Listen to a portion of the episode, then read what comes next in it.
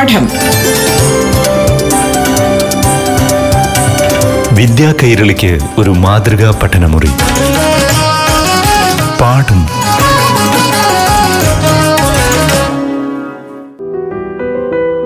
നമസ്കാരം പ്രിയമുള്ളവരെ, പാഠം ക്ലാസ്സിലേക്ക് പ്രിയ കൂട്ടുകാർക്ക് ഏവർക്കും സ്വാഗതം. ഇപ്പോൾ ഏഴാം തലത്തിലെ ഹിന്ദി ക്ലാസ്സാണ്. പാഠഭാഗത്തിലെ അറിവുകളുമായി അധ്യാപികയായ നസ്റിൻ നസീം നിങ്ങൾക്കൊപ്പം ചേരുന്നു. नमस्ते बच्चों, आज हम एक दौड़ ऐसे भी पाठ पढ़ेंगे। ओलंपिक्स के खेल खत्म हो चुके हैं, टोक्यो में पैरालंपिक्स खेल भी हुए। क्या आप जानते हैं पैरालंपिक्स क्या है? पैरालंपिक्स ऐसे लोगों की खेल है जो कोई ना कोई शारीरिक विकलांगता से पूर्ण है, लेकिन उनमें प्रतिभा की कोई कमी नहीं। भारत ने इस बार उन्नीस पदक जीते। क्या आप ये हमारे लिए गर्व की बात नहीं? जरूर, ये गर्व की बात है। एक दौड़ ऐसी भी पाठ में हम ऐसे ही कुछ बच्चों के बारे में पढ़ेंगे। नौ बच्चे जो कोई ना कोई शारीरिक विकलांगता से पूर्ण हैं। सौ मीटर की दौड़ उन्होंने लगाई। उसी बीच एक लड़का गिर पड़ता है, लेकिन उसके सभी साथी दौड़ खत्म कर उसके पास पहुंच जाते हैं। उनमें से एक लड़की उसकी सहायता के लिए आती है और उसके कपड़ों की धूल साफ कर उसे समझाती है कि अब ठीक हो जाएगा। क्या आप जानते हैं फिर खेल कैसे खत्म हुआ? सबने एक साथ अपना अपना हाथ पकड़ा और मिलकर दौड़ लगाई। सभी दर्शक आश्चर्यचकित थे कि निर्णायक किसे इनाम देंगे, किसको स्वर्ण पदक मिलेगा। लेकिन निर्णायकों ने भी बहुत ही शानदार हल ढूंढ निकाला। उन्होंने क्या किया? उन्होंने सबको एक साथ स्वर्ण पदक दे दिया। सभी विजयी हुए। यहाँ उनकी दोस्ती की जीत हुई. പ്രിയപ്പെട്ട കുട്ടികൾക്ക് പാഠഭാഗം മനസ്സിലായോ? ഇതിലെന്താണ് സംഭവിച്ചത്? ഒരു ഒളിമ്പിക്സ് മൈതാനത്തിൽ നടന്ന ഓട്ടം. ഇതിൽ ഒമ്പത് കുട്ടികളാണ് പാർട്ടിസിപ്പേറ്റ് ചെയ്തത്. ഒമ്പത് കുട്ടികൾ ഒരുമിച്ച് ഓട്ട മത്സരം ആരംഭിച്ചു. ഇവർക്ക് എന്ത് പ്രത്യേകതയാണ് ഉണ്ടായിരുന്നത്? ചിത്രം നോക്കിയാൽ മനസ്സിലാകും. പേജ് നമ്പർ നാൽപ്പത്തിയാറിൽ ഒരുമിച്ച് നിൽക്കുന്ന ഒരു കൂട്ടം കുട്ടികൾ. അവർക്ക് ഏതെങ്കിലും തരത്തിലുള്ള കുറവുകളെല്ലാം ഉണ്ട്. ഓട്ട മത്സരം തുടങ്ങുന്നു. എന്നാൽ അതിൽ ഒരു കുട്ടി, ഒരു ആൺകുട്ടി, അവൻ ഓട്ടത്തിനിടയിൽ വീണു പോകുന്നു. അവൻ്റെ കരച്ചിൽ കണ്ട് ബാക്കി എല്ലാവരും ഓട്ടം നിർത്തി അവൻ്റെ അടുക്കലേക്ക് തിരിച്ചു വരുന്നു. ഇക്കൂട്ടത്തിൽ ഒരു പെൺകുട്ടി അവനെ ആശ്വസിപ്പിച്ച് അവനെ എണീപ്പിച്ച് അവൻ്റെ വസ്ത്രങ്ങളിലെ അഴുക്കെല്ലാം മാറ്റുന്നു. അബ് ഠീക് ഹോ ജായേഗ, അതായത് ഇനിയെല്ലാം ശരിയാകും. ഇങ്ങനെ പറഞ്ഞുകൊണ്ട് എല്ലാവരും ഒരുമിച്ച് ഫിനിഷിംഗ് ലൈനിൽ എത്തുന്നു. ഇത് കണ്ടു നിന്നവർ എല്ലാവരും അത്ഭുതപ്പെട്ടു. ഇനി ആർക്കാണ് നിർണായകർ സമ്മാനം കൊടുക്കുക? വിധികർത്താക്കൾ ആർക്കെല്ലാമാണ് സമ്മാനം കൊടുക്കുക? എല്ലാവരെയും ഞെട്ടിച്ചുകൊണ്ട് വിധികർത്താക്കൾ എല്ലാവർക്കും സ്വർണ്ണപ്പതക്കം കൊടുത്തു. കഥ നല്ല രസമില്ലേ? അതെ, നമ്മുടെ ജീവിതത്തിലും ഇതുപോലുള്ള സന്ദർഭങ്ങൾ ഉണ്ടാവാറില്ലേ? സ്കൂൾ അടച്ചിട്ട് കുറച്ച് നാളുകളായി അല്ലേ? എന്നാലും ഒന്ന് ഓർത്തു നോക്കിയേ, നമ്മൾ ഒരുമിച്ച് കൂടിയിരുന്ന് അത്തപ്പൂക്കളം ഇടാറില്ലേ? അതിന് നമുക്ക് സമ്മാനം ലഭിക്കാറില്ലായിരുന്നു? അന്നെല്ലാം ഐക്യത്തിൻ്റെ ഒരു പാതയിലൂടെയാണ് നമ്മൾ അതെല്ലാം ചെയ്തിരുന്നത്. ഒരുമിച്ചിരുന്ന് ഭക്ഷണം കഴിക്കുകയും ഒരുമിച്ച് അത്തപ്പൂക്കളം ഇടുകയും ഒരുമിച്ച് പാഠം പഠിക്കുകയും എല്ലാം ചെയ്തിരുന്നു. ഇപ്പോൾ സ്കൂൾ ഒന്നുകൂടെ തുറക്കാൻ പോവുകയാണ്. ഈ പാഠഭാഗത്തിൽ ഐക്യത്തിൻ്റെ കാര്യമല്ലേ പറഞ്ഞിരിക്കുന്നത്? അവരുടെ ഫ്രണ്ട്ഷിപ്പിൻ്റെ കാര്യമല്ലേ പറഞ്ഞിരിക്കുന്നത്? നിങ്ങൾ ഒരുമിച്ച് എല്ലാ കാര്യങ്ങളും ചെയ്യണം. ഐക്യത്തിലൂടെ തന്നെയാണ് പ്രളയം പോലെയുള്ള മഹാമാരിയെ നാം നേരിട്ടത്. ഇപ്പോൾ കോവിഡിനെ നേരിടുന്നതും ഇതേ ഐക്യത്തിലൂടെ തന്നെയാണ്. പരസ്പരം സഹായിക്കാനുള്ള മനസ്സ് നമുക്കെല്ലാവർക്കും ഉണ്ടാവണം. അത് പഠിപ്പിക്കാനാണ് ഈ പാഠം നിങ്ങളുടെ പാഠപുസ്തകത്തിൽ ഉൾപ്പെടുത്തിയിട്ടുള്ളത്. കൂട്ടുകാർ ചെയ്യില്ലേ? ഇവരെയും സഹായിക്കാനുള്ള മനസ്സ്, സമഭാവന അല്ലെങ്കിൽ സംവേദനശീൽ ഹോന, ഇതാണ് നമ്മൾ ഇതിലൂടെ മനസ്സിലാക്കുക. ഏക്താ മേ ബൽ ഹൈ. ഈ പാഠത്തിലൂടെ നമുക്ക് കിട്ടുന്ന സന്ദേശം ഇതാണ്. ഐക്യം വിജയിച്ചു, അവരുടെ ഫ്രണ്ട്ഷിപ്പ് വിജയിച്ചു. ഈ ഒരു പാഠഭാഗത്തിൽ രണ്ട് ചോദ്യങ്ങളും കൂടെ കൊടുത്തിട്ടുണ്ട്. പേജ് നമ്പർ നാൽപ്പത്തി ആറിൽ കൊടുത്തിരിക്കുന്ന രണ്ട് ചോദ്യങ്ങൾ കൂട്ടുകാർ ശ്രദ്ധിച്ചേ. യഹാ പ്രതിഭാഗിയോ കാ കോൺ സാ മനോഭാവ പ്രകട് ഹോ രഹാ ഹെ. പ്രതിഭാഗി എന്താണെന്നാണ്? പാർട്ടിസിപ്പൻസ് അല്ലേ, മത്സരത്തിൽ പങ്കെടുക്കുന്നവർ, അവരെയാണ് പ്രതിഭാഗി എന്ന് പറയുന്നത്.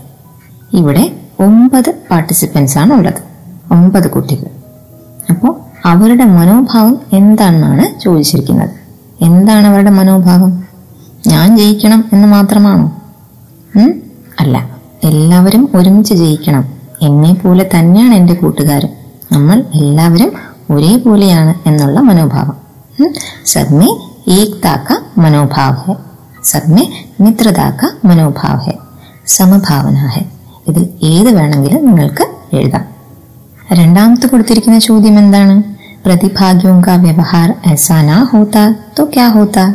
പ്രതിഭാഗിയും കാ വ്യവഹാർ, അതായത് അവരുടെ ഈ സ്വഭാവം, അവർ ഈ ചെയ്ത പ്രവർത്തനം ഇങ്ങനെ ആയിരുന്നില്ലെങ്കിൽ പിന്നെ എങ്ങനെയാവുമായിരുന്നു? ഈ മത്സരം ഇങ്ങനെ അവസാനിപ്പിക്കുമായിരുന്നു? ഇല്ല അല്ലേ, എങ്ങനെയാവുമായിരുന്നു? ഏതെങ്കിലും ഒരാൾ ജയിച്ചേന്, പക്ഷേ ആ വീണ കുട്ടിക്ക് മാനസികമായി ഒത്തിരി വേദനയുണ്ടായേന് അല്ലേ. അപ്പോൾ അതാണ് നമ്മൾ അവിടെ എഴുതേണ്ടത്. ജോ ഗിർ ഗയാ ഹെ ഉസ്കോ ബഹുത് ദുഃഖ് ഹോത്താ, ഫിർ ക്യാ ഹോത്താ, കോയി ഏക് വ്യക്തി വിജയി ഹോത്താ. പിന്നെ ഒന്നുകൂടി നമ്മളോട് ചോദിച്ചിട്ടുണ്ട്, ആപ്കോ കഭി ഐസാ അനുഭവ് ഹുവാ ഹെ, എപ്പോഴെങ്കിലും നിങ്ങൾക്ക് ഇതുപോലൊരു അനുഭവം ഉണ്ടായിട്ടുണ്ടോ? ചിലവർക്ക് ഉണ്ടായിക്കാണും അല്ലേ. നമ്മുടെ സഹായം ആവശ്യമായി മറ്റുള്ളവർ നിൽക്കുന്ന ചില ഘട്ടങ്ങളെങ്കിലും ഉണ്ടാകും, നമ്മുടെ ജീവിതത്തിൽ ഉണ്ടായി കാണും. നമ്മുടെ ഫ്രണ്ടിന് ഒരു പനി വരുമ്പോഴോ അല്ലെങ്കിൽ അവന് സാമ്പത്തികമായിട്ടോ ശാരീരികമായിട്ടോ എന്തെങ്കിലും സഹായം ആവശ്യമുണ്ടാകുമ്പോഴോ നമ്മൾ അവൻ്റെ സഹായത്തിനായി എത്തും.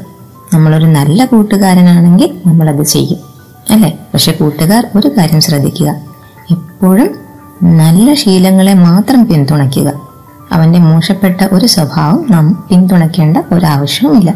അപ്പോൾ എപ്പോഴാണെങ്കിലും നമ്മൾ നമ്മുടെ കൂട്ടുകാരെ പിന്തുണയ്ക്കാനും അവനെ സഹായിക്കാനും തയ്യാറായിരിക്കണം. സമഭാവന അല്ലെങ്കിൽ സംവേദന എന്ന് പറഞ്ഞത് അതാണ്. എന്താണത്? നമ്മളെ പോലെ തന്നെയാണ് സഹജീവികൾ, നമ്മുടെ സഹജീവികൾ എന്ന ഒരു ഓർമ്മ ഉണ്ടാവുന്ന അവസ്ഥ. ആജ്കെ സാമാജിക് സന്ദർഭമേ ഏസി ഘടനകി ഭൂമിക ക്യാ ഹെ. ഇപ്പോഴത്തെ ഈ സോഷ്യൽ സെറ്റപ്പിൽ സാമാജിക് സന്ദർഭം എന്ന് പറഞ്ഞാൽ ഇപ്പോഴത്തെ സാമൂഹിക സിറ്റുവേഷൻ, സാമൂഹിക സന്ദർഭം. സന്ദർഭം എന്താ വെച്ചാൽ എന്താണ്? സിറ്റുവേഷൻ. അതിൽ ഇതുപോലെയുള്ള സന്ദർഭങ്ങൾക്ക്, ഇതുപോലെയുള്ള കാര്യങ്ങൾക്ക് എന്ത് റോളാണുള്ളത്? ഭൂമിക എന്ന് പറഞ്ഞാൽ എന്താണ്? റോൾ. എന്ത് റോളാണെന്നുള്ളത് എന്നാണ് ചോദ്യം. എന്താണുള്ളത്? ടീച്ചർ നേരത്തെ പറഞ്ഞതുപോലെ ഇപ്പോൾ കൊറോണ കാലഘട്ടമാണ്. നമ്മുടെ സഹായം ഒത്തിരി പാവപ്പെട്ട നിർധനരായിട്ടുള്ള ആൾക്കാർക്ക് വേണ്ടി വരും. കൊറോണ വ്യക്തിയുടെ സാമ്പത്തിക അവസ്ഥ നോക്കിയാണോ വരുന്നത്? അല്ല അല്ലേ. എല്ലാവർക്കും ഒരേപോലെ ഇപ്പോൾ രോഗം ബാധിച്ചിരിക്കുകയാണ്. അപ്പോൾ നമ്മുടെ സഹായങ്ങൾ ആവശ്യമായിട്ടുള്ള കുടുംബങ്ങൾ ഉണ്ടാകും. നമ്മളെ കൊണ്ട് പറ്റുന്ന സഹായം നമ്മുടെ സ്കൂൾ വഴിയായാലും നമ്മുടെ കുടുംബം വഴിയായാലും അതവർക്ക് എത്തിച്ചു കൊടുക്കണം. അത് നമ്മുടെ കർത്തവ്യമാണ്. സ്കൂൾ തുറക്കുമ്പോൾ നിങ്ങൾ കൂട്ടുകാർ ഇതുപോലെയുള്ള ഐക്യത്തോട് ചേർന്ന് ചെയ്യുന്ന എല്ലാ കാര്യങ്ങളും സമൂഹത്തിന് വേണ്ടി ചെയ്യണം. ഈ പാഠം അതിന് നിങ്ങൾക്കൊരു പ്രേരണയാവട്ടെ. പാഠം വിദ്യാ കൈരളിക്ക് ഒരു മാതൃകാ പഠനമുറി. പാഠം ഒരിടവേളയ്ക്ക് ശേഷം തുടരും.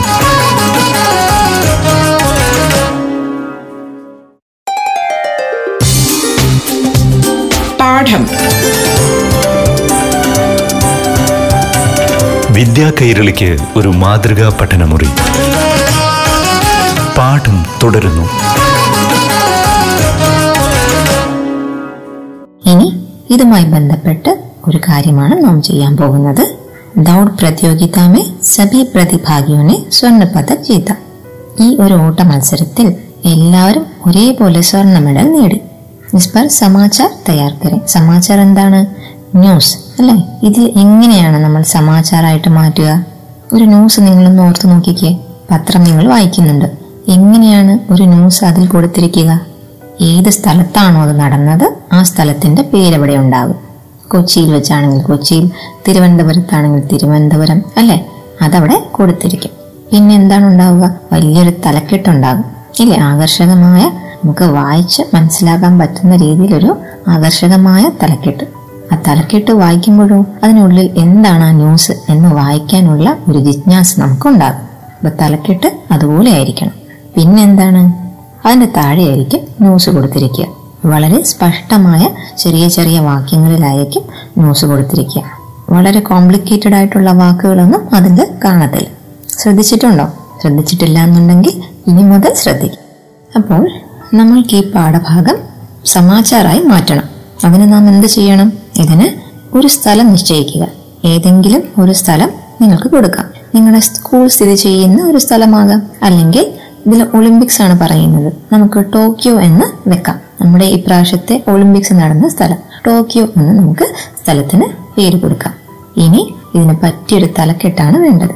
നിങ്ങൾക്ക് ആകർഷകമായ ഒരു തലക്കെട്ട് കൊടുക്കാം. ഏക് ദോഡ് എസി ഫി എന്ന് തന്നെ ആയിക്കോട്ടെ. ഇനി ആ പാഠഭാഗത്തിൽ നിന്നും നിങ്ങൾക്ക് എന്ത് മനസ്സിലായോ അത് വളരെ ചുരുക്കം വാക്കുകളിൽ എന്താണ് നടന്നത്, എന്ത് സംഭവിച്ചു, മെഡൽ കിട്ടിയോ ഇല്ലയോ, ഇതെല്ലാം നിങ്ങൾ മനസ്സിലാക്കി കാണും. ഇത് ചെറിയ വാക്യങ്ങളിലായി നിങ്ങൾ എഴുതുക. ഇതാണ് ചെയ്യേണ്ടത്. മൂന്ന് കാര്യങ്ങളാണ് ഓർത്ത് വെക്കേണ്ടത്. ഒന്ന്, സ്ഥാൻ കാ ഉല്ലേഖ ഹോ, വസ്തുനിഷ്ഠ എവം സംക്ഷിപ്ത വിവരൺ ഹോ, ശീർഷക് ജിജ്ഞാസായുക്ത ഹോ. ശീർഷക് എന്താണ് കുട്ടികളെ? തലക്കെട്ട് അല്ലെ. അപ്പൊ ഈ മൂന്ന് കാര്യങ്ങൾ ഓർത്തിട്ട് വേണം നിങ്ങൾ ഒരു സമാചാർ തയ്യാറാക്കേണ്ടത്. പേജ് നമ്പർ നാൽപ്പത്തി എട്ട് എടുത്തേ. അതിനകത്ത് ആദ്യത്തെ രണ്ട് വാക്യങ്ങളൊന്ന് ശ്രദ്ധിച്ചേ. ഒളിമ്പിക് ഖേലും കെ ദൗരാൻ ഏക് വിശേഷ് ദൗഡ് ഹോനെ ജാ രഹി ഥി, സ്വതന്ത്രതാ സംഗ്രാം കെ ദൗരാൻ ഗാന്ധിജി കേരൾ ആയേ ഥേ. ഈ രണ്ട് വാക്യങ്ങളിൽ കെ ദൗരാൻ ആവർത്തിച്ചു വരുന്നു. ഈ കെ ദൗരാൻ എന്ന് പറഞ്ഞാൽ അർത്ഥം എന്താണ്? അതുമായി ബന്ധപ്പെട്ട് എന്ന് അർത്ഥം. ഇൻ കണക്ഷൻ വിത്ത് എന്ന് നമുക്ക് ഇംഗ്ലീഷിൽ പറയാം. In connection with. ആദ്യത്തെ സെന്റൻസ് നോക്കിക്കേ, ആദ്യത്തെ വാക്യം ഒളിമ്പിക് ഖേലോം കെ ദൗരാൻ ഏക് വിശേഷ് ദൗഡ് ഹോനെ ജാ രഹി ഥി. ഒളിമ്പിക് മത്സരവുമായി ബന്ധപ്പെട്ട് ഒരു പ്രത്യേക ഓട്ടം നടക്കാൻ പോകുകയായിരുന്നു. സ്വതന്ത്രതാ സംഗ്രാം കെ ദൗരാൻ ഗാന്ധിജി കേരളായത്. സ്വാതന്ത്ര്യ സമരവുമായി ബന്ധപ്പെട്ട് അതിനിടയിൽ ഗാന്ധിജി കേരളത്ത് വന്നു. ഇതാണ് ഈ രണ്ട് സെന്റൻസിന്റെയും അർത്ഥം. നമുക്ക് ഇതുപോലെ മറ്റു വാക്യങ്ങളും ഉണ്ടാക്കാം. രണ്ട് വാക്യങ്ങൾ യോജിപ്പിക്കാൻ കെ ദൗരാൻ ചേർത്ത് യോജിപ്പിക്കാനുള്ള ചോദ്യമാണ് തൊട്ട് താഴെ കൊടുത്തേക്കുന്നത്. കെ ദൗരാൻ ജോഡ്കർ വാക്യോം കോ മിലാൻ, ആജ് പ്രേംചന്ദ് ജയന്തി ഹെ, കഹാനി സൃജൻ പ്രതിയോഗിത കാ ആയോജൻ ഹോഗ. ഇന്ന് പ്രേംചന്ദ് ജയന്തിയാണ്, കഥ എഴുത്ത് മത്സരം നടക്കുന്നു, ഇതുമായി ബന്ധപ്പെട്ട് കഥ എഴുത്ത് മത്സരം നടക്കും എന്ന് അർത്ഥം. ഇത് നമുക്ക് എങ്ങനെ ഒരു സെന്റൻസ് ആക്കി മാറ്റാം? ആജ് പ്രേംചന്ദ് ജയന്തി കെ ദൗരാൻ കഹാനി സൃജൻ പ്രതിയോഗിത കാ ആയോജൻ ഹോഗ എന്ന് എഴുതിക്കൂടെ? ഇതുപോലെ അടുത്ത സെന്റൻസ് നോക്കിക്കേ. രണ്ട് സെന്റൻസ് കൊടുത്തിട്ടുണ്ട്, അതിൻ്റെ ഇടയിൽ നമ്മൾ കെ ദൗരാൻ ചേർത്ത് എഴുതാൻ പോവുകയാണ്. ഒന്ന് ശ്രമിച്ചൂടെ? കൂട്ടുകാർ ഒന്ന് ശ്രമിച്ചു നോക്കൂ. ആദ്യം രണ്ട് സെന്റൻസിന്റെ അർത്ഥം മനസ്സിലാക്കുക, എന്നിട്ട് കെ ദൗരാൻ എവിടെയാണ് ചേർക്കേണ്ടതെന്ന് ഒന്ന് ചിന്തിച്ചു നോക്കുക. ആദ്യം മലയാളത്തിൽ ചിന്തിക്കുക, എന്നിട്ട് കെ ദൗരാൻ എവിടെ വേണ്ടി വരും എന്ന് ചിന്തിച്ച് അത് യോജിപ്പിക്കേണ്ട സ്ഥലത്ത് യോജിപ്പിക്കുക. പഠി സംജെ എന്ന് എഴുതി നാല് വാക്യങ്ങൾ തൊട്ടു താഴെ കൊടുത്തിട്ടുണ്ട്. മേരാ ഭായ് പാഞ്ച്വേ ദർജെ മേ ഹെ, തും മേരെ സാത്ത് മസാക് തോ നഹീ കർ രഹി ഹോ, തുമേ മേരി ചിട്ടി മിൽ ഗയി, തും മേരി ബാത് കോ ഗലത് സമജ് രഹി ഹോ. ഇങ്ങനെ നാല് സെന്റൻസ് കൊടുത്തിട്ടുണ്ട്. ഇതിനകത്ത് മേര, മേരെ, മേരി, വീണ്ടും ഒരു മേരി കൂടെ കൊടുത്തിട്ടുണ്ട്. ഇത് ഇത്രയും ഹൈലൈറ്റ് ചെയ്തിട്ടുണ്ട്. കുറച്ചുകൂടെ നമുക്ക് വ്യക്തമാകാൻ വേണ്ടി മേരാ ഭായ് പാഞ്ച്വേ ദർജെ മേ ഹെ. ഈ മേര എന്ന് പറയുന്നതിന്റെ അർത്ഥം എന്താണ്? എന്റെ അല്ലെ. താഴത്തെ സെന്റൻസിലും എന്റെ തന്നെയാണ് അർത്ഥം വരുന്നത്. എന്നാൽ അവിടെ ഹിന്ദി ഭാഷയുടെ കുറച്ച് വ്യാകരണം വരുന്നുണ്ട്. അതെന്താണെന്നാണ് നമ്മൾ മനസ്സിലാക്കേണ്ടത്. അവിടെ മേ പ്ലസ് കാ മേര, മേ പ്ലസ് കി മേരി, മേ പ്ലസ് കെ മേരെ, ഇങ്ങനെയാണ് വ്യാകരണം വ്യത്യസ്തപ്പെട്ട് വന്നിരിക്കുന്നത്. പുല്ലിംഗ ഏകവചനമാണെങ്കിൽ മേര എന്നും, പുല്ലിംഗ ബഹുവചനമാണെങ്കിൽ മേരെ എന്നും, സ്ത്രീലിംഗമാണെങ്കിൽ മേരി എന്ന് നമുക്ക് പ്രയോഗിക്കാം. ആദ്യത്തെ സെന്റൻസ് നോക്കിക്കേ. മേരാ ഭായ് പാഞ്ച്വേ ദർജെ മേ ഹെ, എന്റെ സഹോദരൻ അഞ്ചാം ക്ലാസ്സിൽ പഠിക്കുന്നു. എന്തുകൊണ്ടാണ് അവിടെ മേര വന്നത്? എന്റെ സഹോദരനാണല്ലേ, അപ്പോൾ ആൺകുട്ടി, പുല്ലിംഗ ഏകവചനം. അതുകൊണ്ടാണ് അവിടെ നമ്മൾ എന്ത് പ്രയോഗിച്ചത്? നേര എന്ന് പ്രയോഗിച്ചത്. ഇനി നോക്കിക്കേ, മൂന്നാമത്തെ സെന്റൻസ് നമുക്ക് എടുക്കാം. തുമേ മേരി ചിട്ടി മിൽ ഗയി, നിനക്ക് എൻ്റെ കത്ത് കിട്ടിയോ എന്നാണ് ചോദിക്കുന്നത്. അവിടെ ചിട്ടി അത് സ്ത്രീലിംഗമാണോ പുല്ലിംഗമാണോ എന്ന് എങ്ങനെ മനസ്സിലാക്കാം? പ്രിയപ്പെട്ട കുട്ടികളെ, ചില വാക്കുകൾ പ്രയോഗത്തിലൂടെ മാത്രമേ നമുക്ക് സ്ത്രീലിംഗമാണോ പുല്ലിംഗമാണോ എന്ന് മനസ്സിലാക്കാൻ പറ്റുകയുള്ളൂ. പക്ഷെ ചില സ്ഥലത്ത് നമുക്കൊരു ക്ലൂ കിട്ടും. എവിടെ എങ്ങനെ പ്രയോഗിക്കാം, സ്ത്രീലിംഗമാണോ പുല്ലിംഗമാണോ എന്ന് കണ്ടുപിടിക്കാൻ ചെറിയ ഒരു എളുപ്പ വഴിയുണ്ട്. എന്താണ്? ചിട്ടി ഈ വെച്ച് അവസാനിക്കുന്നു അല്ലെ? അങ്ങനെ ചില വാക്കുകളുണ്ട് നമുക്ക് സ്ത്രീലിംഗമാണോ പുല്ലിംഗമാണോ എന്ന് കണ്ടുപിടിക്കാം. ഉദാഹരണത്തിന് ലടുക്കി ഈ വെച്ച് അവസാനിക്കുന്നു. അപ്പൊ അവിടെ നമുക്ക് അറിയാം അത് പെൺകുട്ടിയാണ്, സ്ത്രീലിംഗമാണ്. ഇവിടെ ചിട്ടി എന്ന വാക്ക് വന്നു, ചിട്ടി സ്ത്രീലിംഗമാണ്. ഇതിന് കുറച്ച് വേറെ ഉദാഹരണങ്ങളുമുണ്ട്. ക്രമേണ നിങ്ങൾക്കത് മനസ്സിലാകും. ഭാഷാ പ്രയോഗത്തിലൂടെ മാത്രമേ നിങ്ങൾക്ക് സ്വായത്തമാക്കാൻ പറ്റുകയുള്ളൂ. അപ്പോൾ ഇവിടെ എന്താണ് സെന്റൻസ്? തുമേ മേരി ചിട്ടി മിൽ ഗയി, നിനക്ക് എൻ്റെ കത്ത് കിട്ടിയോന്നാണ് ചോദിക്കുന്നത്. അവിടെയും അർത്ഥം വരുന്നത് എന്താണ്? എൻ്റെയാണ് അല്ലേ? പക്ഷെ അവിടെ ഗ്രാമർ കറക്റ്റ് ആക്കാൻ വേണ്ടി മേരി ചേർത്തിരിക്കുന്നു. മേര എന്നല്ല മേരി എന്ന് എഴുതിയിരിക്കുന്നു. മേ പ്ലസ് കി മേരി. എന്തുകൊണ്ടാണ്? ചിട്ടി എന്ന വാക്ക് സ്ത്രീലിംഗമായതുകൊണ്ട്. കൂട്ടുകാർക്ക് പിടികിട്ടി കാണും എന്ന് വിചാരിക്കുന്നു. ഇതുപോലെ തന്നെയാണ് തൊട്ടടുത്ത സെന്റൻസ്. മേരി ബാത് കോ ഗലത് സമജ് രഹേ ഹോ, ഞാൻ പറഞ്ഞ ആ കാര്യം തെറ്റായാണ് ധരിച്ചിരിക്കുന്നത്. ബാത്ത് എന്ന് പറഞ്ഞാൽ ഇവിടെ സ്ത്രീലിംഗമായതുകൊണ്ടാണ് മേരി ബാത്ത്. ടീച്ചർ പറഞ്ഞിരുന്നു ചില വാക്കുകൾ നമുക്ക് സ്ത്രീലിംഗമാണോ പുല്ലിംഗമാണോ എന്ന് കണ്ടുപിടിക്കാൻ പ്രയാസമായിരിക്കും. ഇവിടെ ബാത്ത് എന്ന് പറയുന്ന വാക്ക് സ്ത്രീലിംഗമാണ്, നിങ്ങൾ മനസ്സിലാക്കി വെക്കുക. അതുകൊണ്ടാണ് തും മേരി ബാത്ത് കോ ഗലത് സമജ് രഹേ ഹോ എന്ന് വരുന്നത്. മേരാ ബാത്ത് എന്ന് ഒരിക്കലും പറയില്ല. തൊട്ടടുത്ത പേജിൽ കുറച്ച് വാക്കുകൾ കൊടുത്തിട്ടുണ്ട്. അത് അർത്ഥത്തോടൊപ്പം യോജിപ്പിക്കാനാണ്. ഒരു വാക്ക് കൊടുത്തിരിക്കുന്നത് അത് ചാപ്റ്ററിലെ വാക്കാണ്. എവിടെയെങ്കിലും അതിന് പേരായിട്ട് അതിൻ്റെ അർത്ഥം കൊടുത്തിട്ടുണ്ടാവും. അതിനോട് നിങ്ങൾ യോജിപ്പിക്കുക. അതാണ് ആ പ്രവർത്തനം. വളരെ രസകരമാണ്. ഇത് ചെയ്യാൻ ഡിക്ഷണറി ഉപയോഗിച്ച് നിങ്ങൾക്ക് കണ്ടുപിടിക്കാം. അല്ലെങ്കിൽ നിങ്ങളുടെ ടീച്ചറിൻ്റെ സഹായത്തോടെ നിങ്ങൾക്ക് ഇത് കൂടുതൽ വ്യക്തമാക്കി മനസ്സിലാക്കി ഈ പ്രവർത്തനം ചെയ്യാൻ സാധിക്കും. ഒരു ഉദാഹരണം നിങ്ങൾക്ക് വേണ്ടി കൊടുത്തിട്ടുണ്ട്. സാൽ വർഷ്. സാൽ എന്ന് പറഞ്ഞാൽ എന്താണ്? വർഷ്, വർഷം, ഒരു ഇയർ എന്ന അർത്ഥം. മിത്രത ഫ്രണ്ട്ഷിപ്പാണ്. ശുരുവാത് തുടക്കം. വിശേഷ് സ്പെഷ്യൽ. ബാസി മത്സരമാണ്. ഇതുപോലെ എല്ലാ വാക്കുകളും നിങ്ങൾക്ക് കണ്ടുപിടിക്കാൻ പറ്റും. ഇത് മാച്ച് ദ ഫോളോയിങ് പോലെ ചെയ്യേണ്ടതാണ്. വാക്കും അതിൻ്റെ അർത്ഥവും പേരാക്കി മാറ്റാൻ വേണ്ടിയിട്ടാണ് കൊടുത്തേക്കുന്ന ചോദ്യം. പേജ് നമ്പർ അമ്പതിൽ നാല് ചിത്രങ്ങൾ കൊടുത്തിട്ടുണ്ട്. എന്താണ് ഒരു ചിത്രത്തിന് താഴെ? ആദ്യത്തെ ചിത്രം ശ്രദ്ധിച്ചേ. മൂന്ന് കൂട്ടുകാർ നീന്തുകയാണ്. ലടുക്കെ തയർ രഹേ ഹെ. രഹേ ഹെ എന്ന അവസാനം വന്നു. ലടുക്കെ തയർ രഹേ ഹെ. തയർന എന്ന് പറഞ്ഞാൽ നീന്തുക. അപ്പോൾ ബഹുവചനമായതുകൊണ്ട് അവിടെ എന്ത് വന്നു? തയർ രഹേ ഹെ എന്ന് വന്നു. ഇനി അതിൻ്റെ താഴെയായിട്ട് മൂന്ന് ചിത്രങ്ങളും കൂടെ കൊടുത്തിട്ടുണ്ട്. ക്രിക്കറ്റ് കളിക്കുന്ന കൂട്ടുകാർ, മീൻ പിടിക്കുന്ന മീൻപിടുത്തക്കാരൻ, അതുപോലെ കിണറിൽ നിന്ന് വെള്ളം കോരുന്ന കുറച്ച് സ്ത്രീകൾ. ഉദാഹരണം കൊടുത്തിരിക്കുന്നത് പോലെ എഴുതാനാണ് ആവശ്യപ്പെട്ടിരിക്കുന്നത്. നമൂനയ്ക്ക് അനുസാർ ലിഖിൻ. ഒരു മോഡൽ കൊടുത്തിട്ടുണ്ട്, അതുപോലെ എഴുതാനാണ് പറഞ്ഞിരിക്കുന്നത്. ഈ വാക്യം താൽക്കാലിക വർത്തമാനകാലത്തിലാണ് രഹേ ഹേ ചേർത്ത് എഴുതേണ്ടത്. രഹാ ഹേ, രഹി ഹേ, രഹേ ഹേ, ഇതുപോലെയൊക്കെ നമുക്ക് വ്യത്യസ്തപ്പെടുത്താം. കൂട്ടുകാരെ, വളരെ ചെറിയൊരു കഥ, വായിക്കാൻ വളരെ എളുപ്പമാണ്. കൂട്ടുകാർ ശ്രമിച്ചു നോക്കുക. അർത്ഥം മനസ്സിലാക്കി വായിക്കാൻ നോക്കുക. ഹിന്ദി ഭാഷയോടുള്ള സ്നേഹം വർദ്ധിപ്പിക്കാൻ നോക്കുക. നമുക്ക് ഇനി അടുത്ത ക്ലാസ്സിൽ കാണാം. പാഠം വിദ്യാ കൈരളിക്ക് ഒരു മാതൃകാ പഠനമുറി. പാഠം.